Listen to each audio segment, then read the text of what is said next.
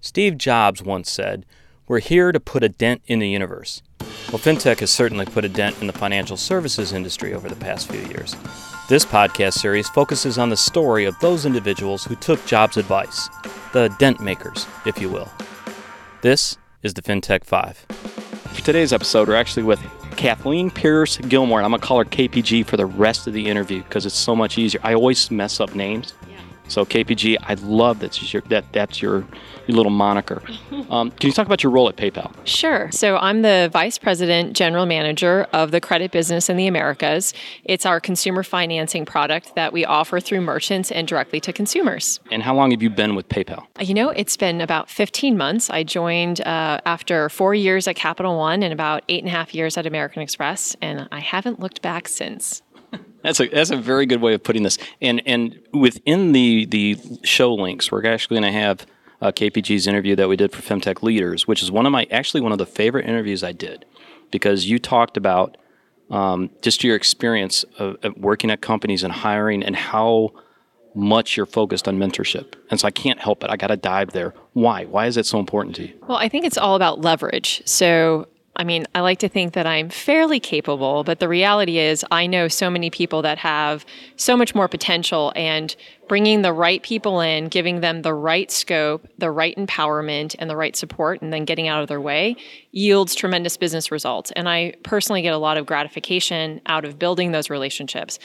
The, the folks that I've hired into PayPal, I know for sure are going to go on to do bigger and better things. And I fully expect someday I will be working for some of them.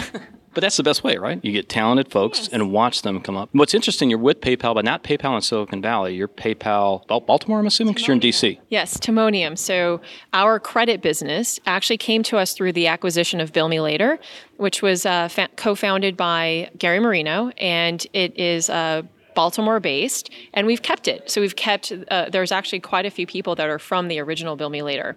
So while we've integrated our product into PayPal very effectively, we still have this site where, um, where we've really kept a nice core culture. Timonium. Timonium. It's not just an element on the periodic table. you completely stole my joke, which was what is the element number, but we'll, uh, we'll, we'll make one up and put it there. Um, h- how long have you been in DC? Is that, is that originally where you're from? No, I'm actually originally from uh, Southern California. And I moved to New York when I went to work for American Express, and when I came to Capital One, that's when I moved to the to the DC area five years ago. Okay, you're from Southern California, but if I'm not mistaken, you went to school at Northwestern.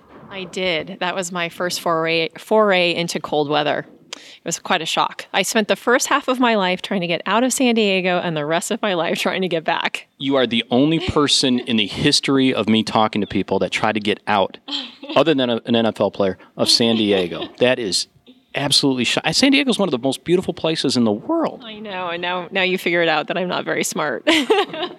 um, so I'm curious. Growing up, and I asked this question a lot. I asked you this when I interviewed you for Femtech Leaders. Is this what you thought you would be doing? No, I have to admit, I really had no plan. I actually wanted to be a scientist for a long time and realized that that you know, while I was in college, I did some research and realized that's not what I wanted to do. So when I left school, I went into consulting, which is the perfect job for someone who doesn't know what they want to do because you get exposed to a lot of difficult problems and a lot of um, analytical frameworks and amazingly talented people and stretching opportunities. And a lot of times you get to travel the world, and I did. Um, and then when I decided I wanted to stop traveling, I just sort of had a heart to heart with myself and thought about what kind of company do I want to work for? I want it to be a brand that I'm a customer of. And that's how I came up with American Express. We've talked about this before, and I definitely want to talk about it now. Why is financial inclusion, that concept, so important to you? Because it is. You talk about this all the time. It is, um, and it's it was a subconscious driver of my love of American Express. So I grew up really poor.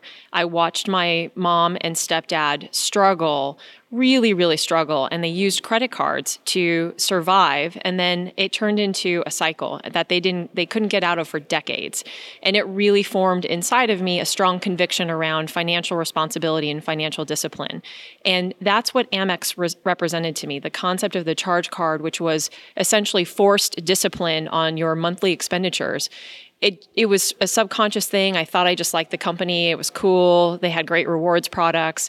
And then as I started to develop and proceed through my career and when I went to Capital One, that passion for financial responsibility really kind of turned into a raging fire. and it, it just kind of came to the forefront for me how much I cared about helping vulnerable people find a way to be financially he- healthy. So we're down to the last minute. It's rapid fire. And this is a five minute podcast, everybody, because I have ADHD, and you start drifting about five minutes. And I'm, we're in a brewery right now that in, in North Carolina that is really cool, and I am listening to everything you say. But again, it's my attention span. So last last minute rapid fire is no wrong answer. Okay, what'd you study at Northwest? Uh, I was in the Integrated Sciences program, which is the same as uh, majoring in math, physics, chemistry, biology, and computer science. What did you score on your SAT or your ACT? Um, very high. I didn't. Uh, that is, a, yeah, I was going to say because on, on, math I scored very high. On reading, I think I was remedial. so I'm going to ask this question because again, that background, folks, that's at, at Northwestern. I'll keep saying that. the importance of STEM studies for younger women. You know, I, I feel like I was one of the early uh, the early examples of this. My my dad, when I was young, would give me attention on solving math problems and riddles, and it was how I derived self worth and value. And I it ended up really translating into how I focused in school, and I, I enjoyed it. And I I mean, I used to take chemistry exams on Saturdays for fun as part of like a competition. So I really firmly believe exposing girls at an early age is the right way to. Uh, Uh, advance. And it's it. It's it. And importance. I've, I've, got four kids. I think I told you that a couple times. The importance of reinforcing that with kids at a young age, boys and girls, doesn't matter. Yeah, I think it's it's about exposing them and encouraging them to take risks and letting them feel comfortable not getting things right because ultimately I think that's what keeps kids from advancing is when they start to see that they're not good at something and they give up and they start to develop fear when you repeatedly teach them that they need to keep going back at it I guess it's the growth mindset right that's I think what advances us so, so you can tell I suck at science because this is no way a one minute rapid fire, but we're still, I don't care. It's my podcast. Um, last question. Your favorite scientist? Oh my goodness my favorite scientist. I don't remember her name but she's the one that in- invented the computer. She was the original coder. Oh my oh, god. yeah, yeah, yeah. oh yeah uh, oh crap. I'm gonna drink a beer and i'm gonna remember. It was just it just happened. Yeah yeah yeah, yeah. Um, Oh my God. Okay, it'll be on the website. I apologize to everybody. All right, KPG, where can we learn more about what you're doing at PayPal? Um, go to paypal.com and you can browse around and learn about PayPal credit and our PayPal credit card. Excellent. Well, thank you for the time. Yeah, I'm blanking out. They had the woman from NASA Grace that Hopper. did Grace, Grace Hopper. Oh, I love Grace Hopper. Oh my God, how do we not remember that? There we go, Grace Hopper, everybody. Perfect. so embarrassed. No, don't be embarrassed.